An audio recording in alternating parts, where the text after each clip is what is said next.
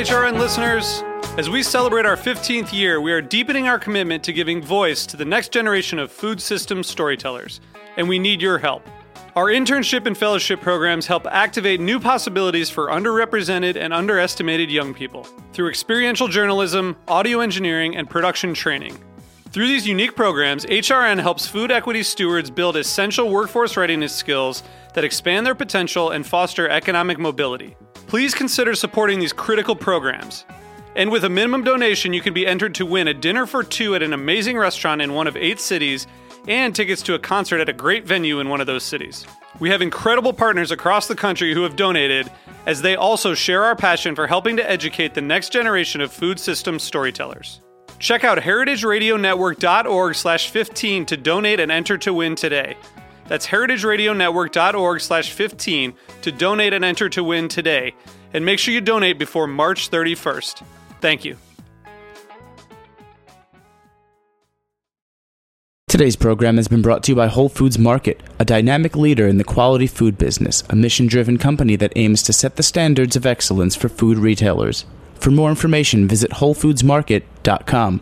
You're listening to Heritage Radio Network, broadcasting live from Bushwick, Brooklyn. If you like this program, visit heritageradionetwork.org for thousands more. You're listening to Cutting the Curd, hosted by Anne Saxelby.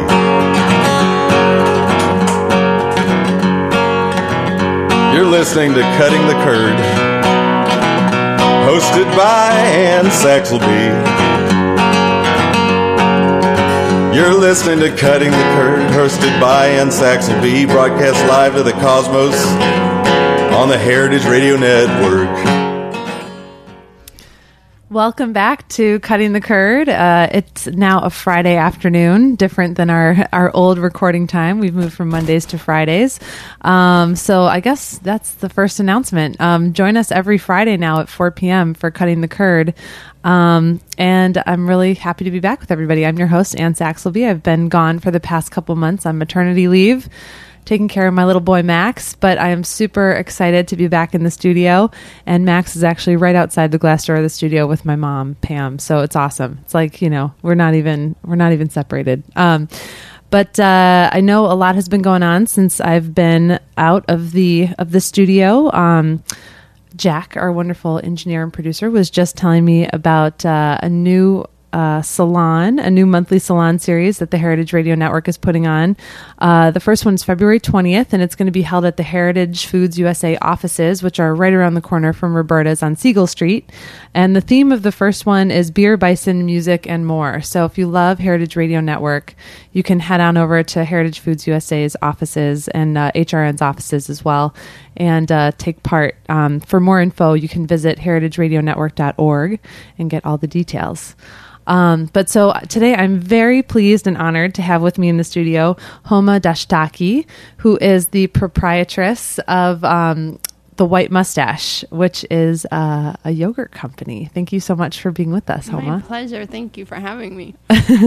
So I was I was actually saying, you know, well, proprietress. It's so dumb. It's like actor, actress. You're the proprietor, and you started this business actually um, with others. So I probably should not say that there's just one owner. Is that correct? Um, yeah. Well, I don't know what the the term would be, but it's my whole family owns this business. It's me and my dad started it, um, and my mom and sister help out. So it's That- all four of us. That's so great. No. That's really great. Keep it keep it in the family. Exactly. Um, well, so let's start at the beginning. How did you find yourself making yogurt?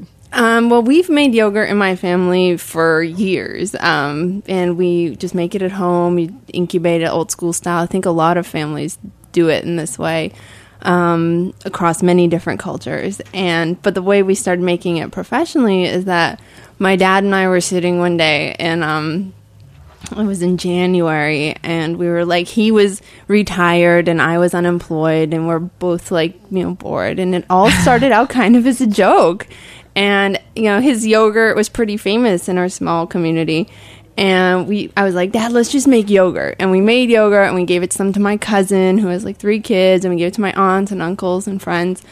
And then, you know, they were like, you guys should start a business. And I was like, all right, we'll just try to get into some farmers markets. And this tiny little seed of an idea that's always been there, like in our back pocket, just kind of took off and has been taking off like a runaway train. So, That's amazing. Yeah. That's totally amazing. I feel like the best things in life are kind of like happy accidents like that where you Totally. don't plan for it and then you're like, wow, this is actually like what I want to do. right. And they're so obvious. It's like something that's always in your in your face and you just I'd never seen it before. So, Exactly, exactly. Well, okay, so the White Moustache is the name of your company. Right. Um, can you tell us a little bit about where that name comes from? Yeah. Um, so the name came, uh, my cousin Firuza, we were all sitting around eating it, and I was like, we need a name for this. And she was like, why don't you call it the White Moustache after your dad? Because my dad has this enormous uh, handlebar mustache, and me and my sister totally take credit for having it turned white over all the stress we've given him over the years. So it just turned out to be perfect name, and it works with the whole white mustache, milk mustache sort of. Exactly. I was going to say, after eating this yogurt, I can see, you know, why you would have the other significance of the white mustache because, you know, I was like wolfing it down and you could definitely see people just getting way too into it and have- Totally. winding up with the yogurt mustache. The best is when uh, little kids have it because they just get it all over their face and it's like a white beard and it just like it works on so many levels. So yeah, That's awesome. That's Yeah. awesome. Well, it's a very it makes for really snazzy packaging too. Yeah. Um, I'm sure we'll you. we'll link to uh to your website and so everyone can see it. But um, it's a very it's a very compelling logo as well. yeah, it's based on real life images. Um, so now what's it like to work with your family, with your dad and your family? I mean, family businesses are, you know, notoriously difficult, I feel like to be a part of and especially and I feel like food can be such a bone of contention in families too. So what is what is that like? yeah, it we've had our tense moments, um, and it's really changed a little bit of our dynamic. Because growing up, I mean, we grew up in a very patriarchal family, so this is like now. Um, me and my dad trying to run a business and I can get really bossy sometimes and it's like you know and and he's very good with the cooking and the recipe and keeping me in check. And the nicest thing that's come out of the whole thing is I think growing up, you always see your parents as kind of like a parental figure. But as adults, this has really given me an opportunity to enjoy my folks as people and to collaborate on this project that is totally outside of that dynamic that we had. And so it's it's been really nice in that sense to just have those arguments or have those like accomplishments together. Yeah, yeah, mm-hmm. absolutely, absolutely. And then also, feel like in the end, there's no better support network than your family. So you guys are like in it to win it. I'm sure. Exact- Although I've been fired a few times and my dad's been fired a few times, and we've all fired each other a couple times. So What is it? What does that look like? Is it like time out in the corner? Like you're fired? Like I'm going to talk to you in an hour? Yeah. Or yeah. yeah, it's like oh you're fired, and then there's like a very immature silent treatment moment happening, and then everything gets resolved. So that is Yeah. really funny. yeah, so. Well, um, can you tell us a little bit about um, about the yogurt you make and the different um, and the different varieties? Sure. Um, so we make Persian yogurt and Greek yogurt. I think those are staple basics. And Greek yogurt is really um, pervasive in the market right now, and um, it, it's become familiar to the Western palate, which is awesome because we don't have to explain it as much. It's really thick, and we hand strain our yogurt, so it's really creamy and naturally sweet and it brings out the taste of the milk, um, which is great and very subtle. And then we have Persian yogurt, which um, I'm more familiar to, but um, I think uh, most people aren't, and that's more savory. It's got a soupy, loose, looser quality to it, and um, it's used as a condiment or as a sauce, or we we have it with chips all the time. So. I feel like that's a really interesting distinction because I feel like yogurt is one of those things where people are like, yogurt is yogurt is yogurt. And Right. that's so not true. Um, Right. there are so many different varieties, different textures, different starter cultures that can, you know, there's a whole world of yogurt that people don't realize is out there. I remember a customer of mine, this happens like weird stuff like this happens at the shop. She brought me um, cultures to make a, a, a Scandinavian yogurt product called like fuel milk or something that's like Right. kind of like coagulated milk. It's like kind of soupy and I was just like, who even knew? You know, I feel like the more um, I'm in the dairy world, the more I realize that yogurt is this.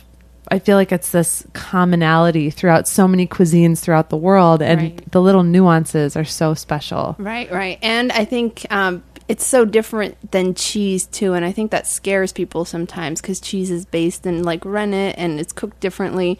And the world of yogurt is in the world of like probiotics and bacteria. And um, I- don't know if the two worlds necessarily understand each other because they're so different in that sense. Like, I would never be caught making cheese, I had no idea how to start. Um, but with the bacteria, I'm so comfortable and would experiment, and it's it's led to a lot of interesting and some disasters, but some interesting flavors have come out. So And what would you say? Well, I guess we're going to talk more about your specific recipes um, later in your production process, just because um, that's a whole other fascinating thing in and of Sure. itself.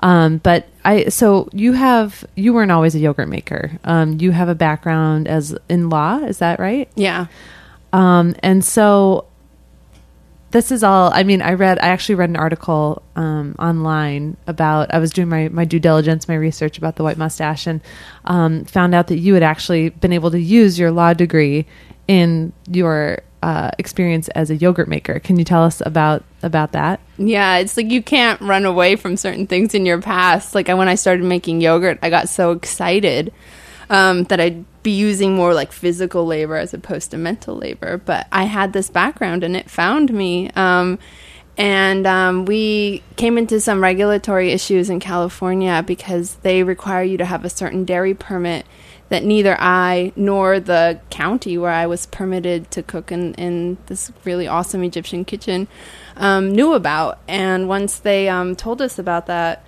uh, we got shut down, and I used my, my legal background and help from an amazing attorney out there named Mike Shipley at Kirkland who came to our aid and put together like proposal after proposal after proposal to kind of advocate for small dairy production. Um, and yeah. And where did that end up? I know um, because my understanding of it was, and I feel like a lot of people face this, is um, when you come to dealing with regulators, a lot of times there's a one size fits all mentality where um, they're going to treat a business like yours the same way that they would a 500 cow dairy with big equipment and with you know all kinds of bells and whistles that um, a small artisan producer isn't going to have access to. Right. And not even just not have access to, but I feel as a small artisan producer, like you're producing just as safe a, a quality product as a, an enormous factory. And I think different considerations should be made and they should look at the process. And I understand the perspective of the regulator. Like they can't go around regulating every single business, but we're missing out on a lot of amazing products because of that.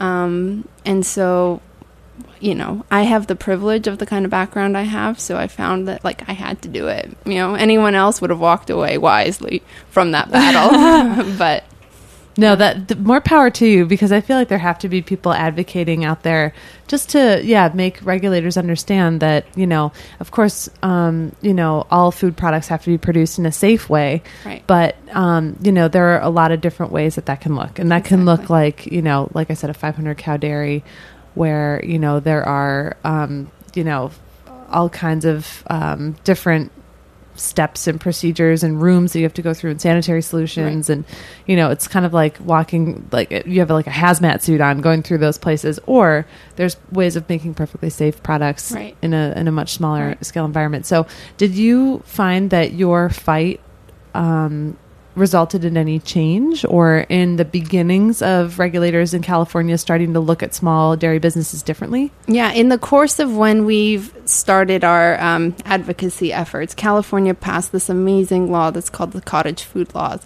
which allows people to make things like bread and cakes and things like that at their homes and be able to sell it. Um, it didn't reach the dairy level for numerous um, reasons, but to me, that was a huge sign of progress. Um, and we, we just couldn't attach our dairy to that bill, but we worked with a lot of the same people. So, I mean, our voice was heard. It just, you know, we're still working on getting some results. Right, right. Well, I imagine that you know it, it's it's I'm sure a very frustrating battle to wage. But California also seems like the kind of place that is big on agriculture and that's big on dairy products because of the California Real Milk campaign, um, or the in the cheese, the California cheese campaign. And so I feel like it could be something that, if you chose to um, return to at some point, could yield great results. Right. Well, we we're we just can't give up. Yeah. Uh, it's not in my nature, unfortunately. That's lucky for us, uh, all the yogurt eaters out there, yeah. and for other um, small dairy entrepreneurs, which you know there are more and more of all the time. Yeah. No, and that's been the best part communicating with people who feel us and what we're doing, but also trying to develop their own things. And we're totally encouraged by that. So, Yeah. yeah. Well, um, with that, I think we're going to sign off for a short break. But when we come back, we're going to talk a little bit more about uh, what makes your yogurt different, how you produce it, and uh, more of the white moustache secrets. So stay with us on Cutting the Curd.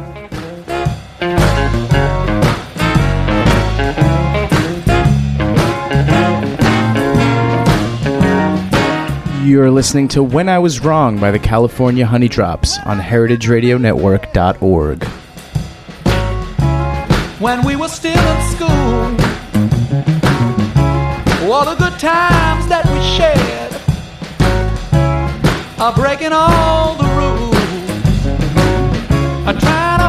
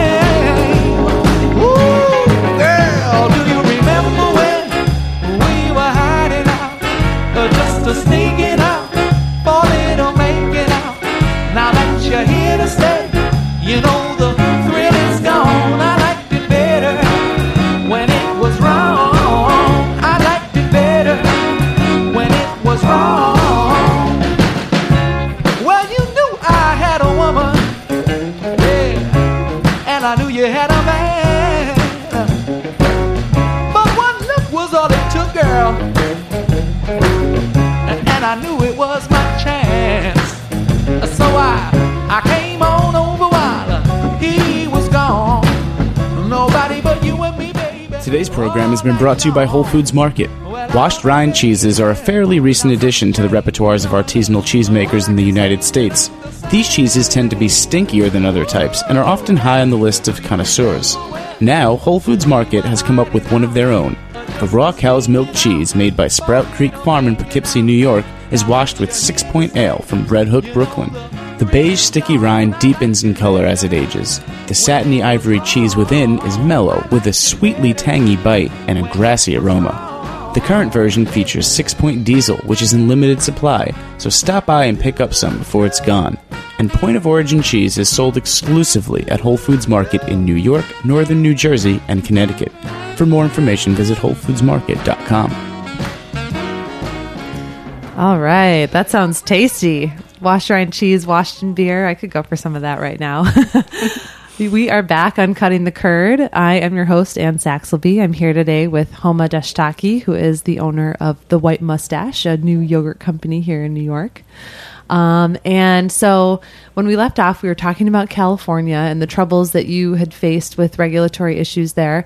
And now you have um, set up shop in New York Right. and um, are an urban dairy producer. Right. And um, so, and you were just mentioning that you have always lived in cities. So, can we talk a little bit about that and how that's plays into your decision to make cheese here or make yogurt here? Yeah. Um, I I was um, born in a big city in Tehran. My mom is from a really busy city of Bombay. Like I've lived in LA and I've lived in New York. Like to me, urban centers are my perspective. So um, I think most of the regulations or most of the artisanal thinking is that you know you have to make these kinds of foods on a farm or out in the country. And my perspective has always been like we can have urban centers that produce really, really great food. And like I'm not a farmer. I don't know how to take care of a cow. I don't know how to milk one. Like I'm counting on dairy farmers upstate to do that for me in a safe, well regulated way. But once I get access to that milk, I can do that here in Brooklyn. And I think that New York is so welcoming to that kind of scene. And even like co packers in Oregon or California were always based out in the middle of like the boonies, which like I just couldn't relate to. And here in Brooklyn, I have access to the kind of urban facilities um, that the state fosters. So it's been it's been incredible. I just feel so relieved. I'm like, what? It's not difficult. What? what? They're not going to tell me no at every turn. yeah, yeah. Can you tell? Um, so where where are you producing your yogurt currently? Um, I'm producing it at a facility um, uh, uh, that currently makes ricotta as well. So, Fantastic. yeah. So there's actually a, an already established place that you can kind of um, rent time or whatever and, Yeah. and go in and produce your product. exactly, exactly. That's So fantastic. It's been amazing. Um, okay, so and you found that you were saying the New York State regulations are quite a bit friendlier towards your style of production than what you were finding in California. Ah, yes. That's great. That's great.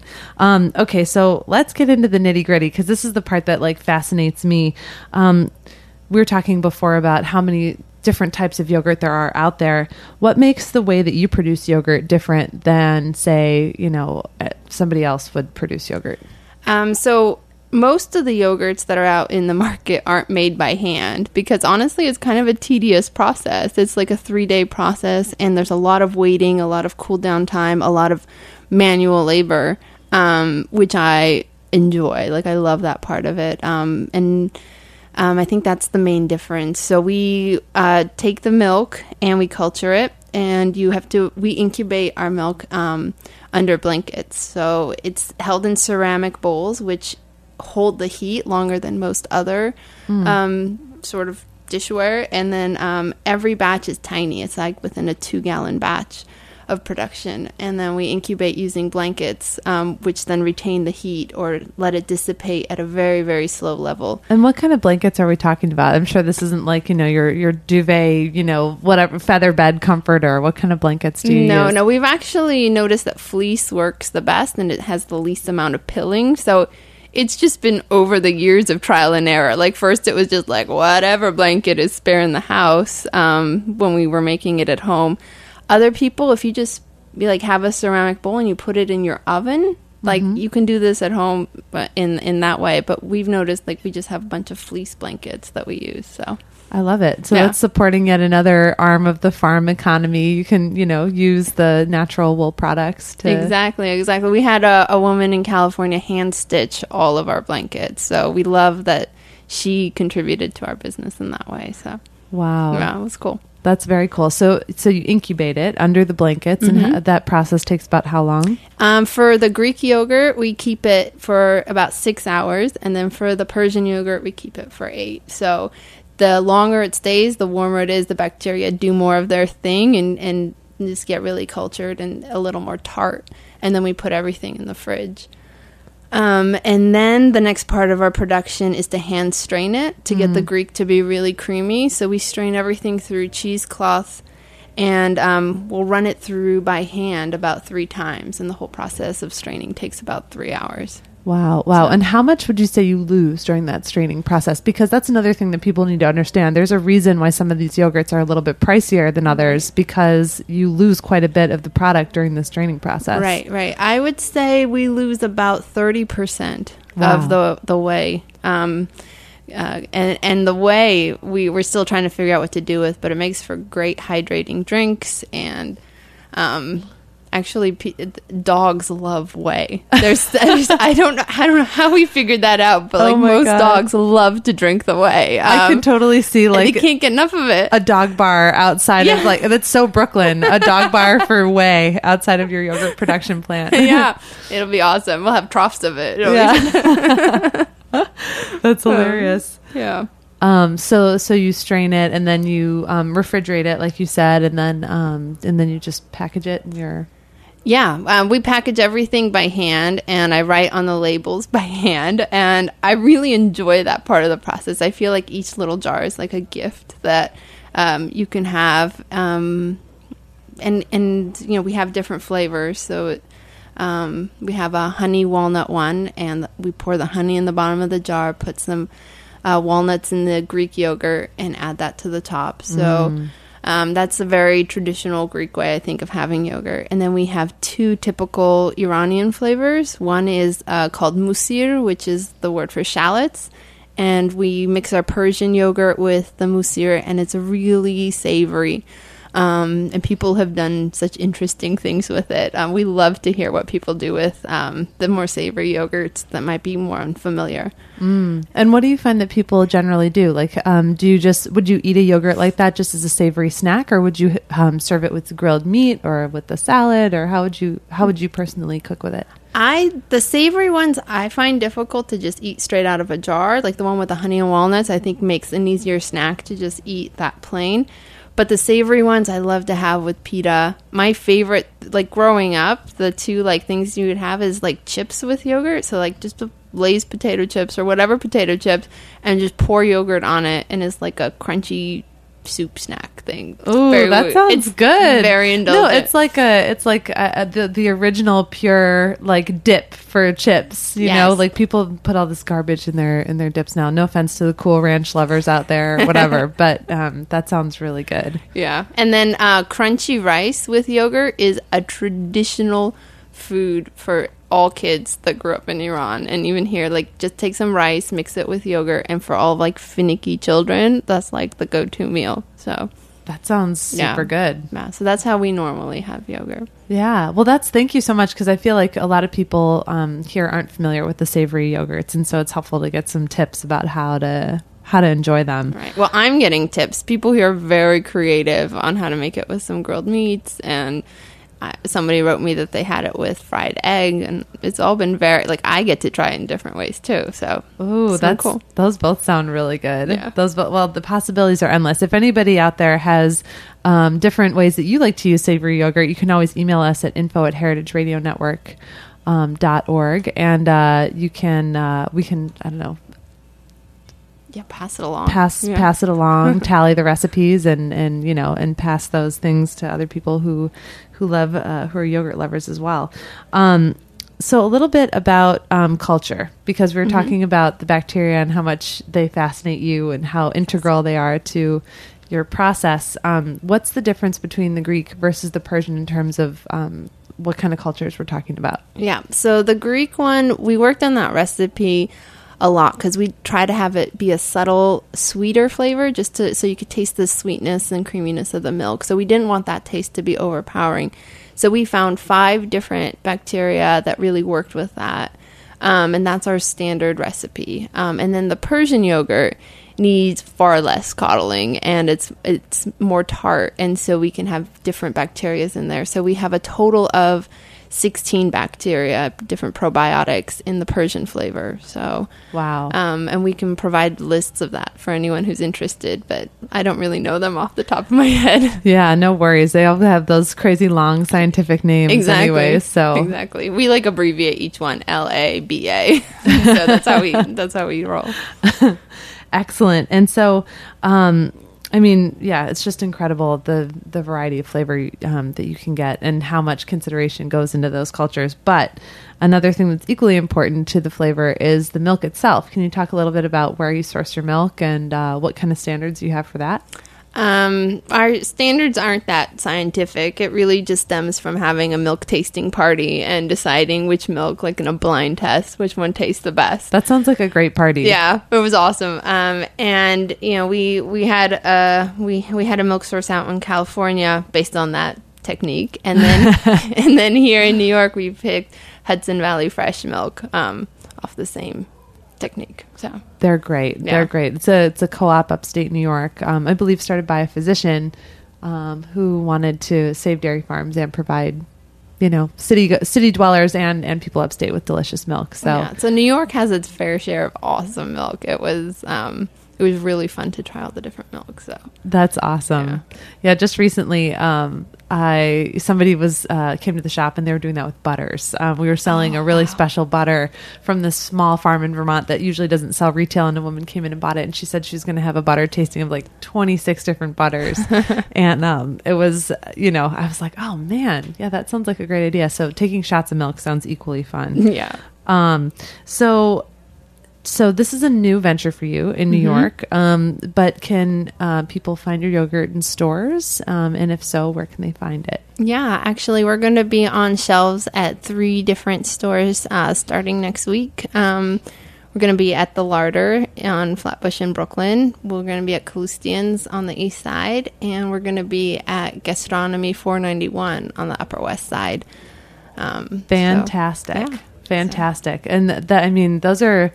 Those are stores with some chops. I mean, yeah, especially Kalustyan's. That's great. Um, Yeah. I love that store. They're they're all great stores, and um, we're just hoping to meet the customers and do some demos. Um, so we're going to be at Gastronomie 491 this Thursday, just meeting people and sharing our story. So if anyone wants to try out different flavors, That's fantastic. So, what uh, um, what time will you be there? I will be there in the afternoon from two to four. From two to four at Gastronomie four nine one, and that's up in the Upper West Side. Yes. Is that correct? Yep. Okay.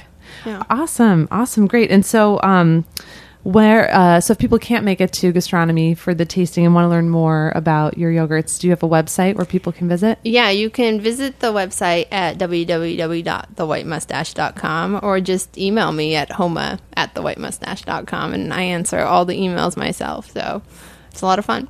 Excellent. Well, um, we are super excited. Um, well, I say we, the the royal we, as cheese lovers in New York and yogurt lovers, we're very excited to have you on the scene. And uh, thank you so much for coming in to talk with me. No problem. My pleasure. Thanks for having me. Yeah. Well, um, join us again next Friday at four for another episode of Cutting the Curd on the Heritage Radio Network. You're listening to Cutting the Curd, hosted by Anne Saxelby. You're listening to Cutting the Curd, hosted by Anne Saxelby.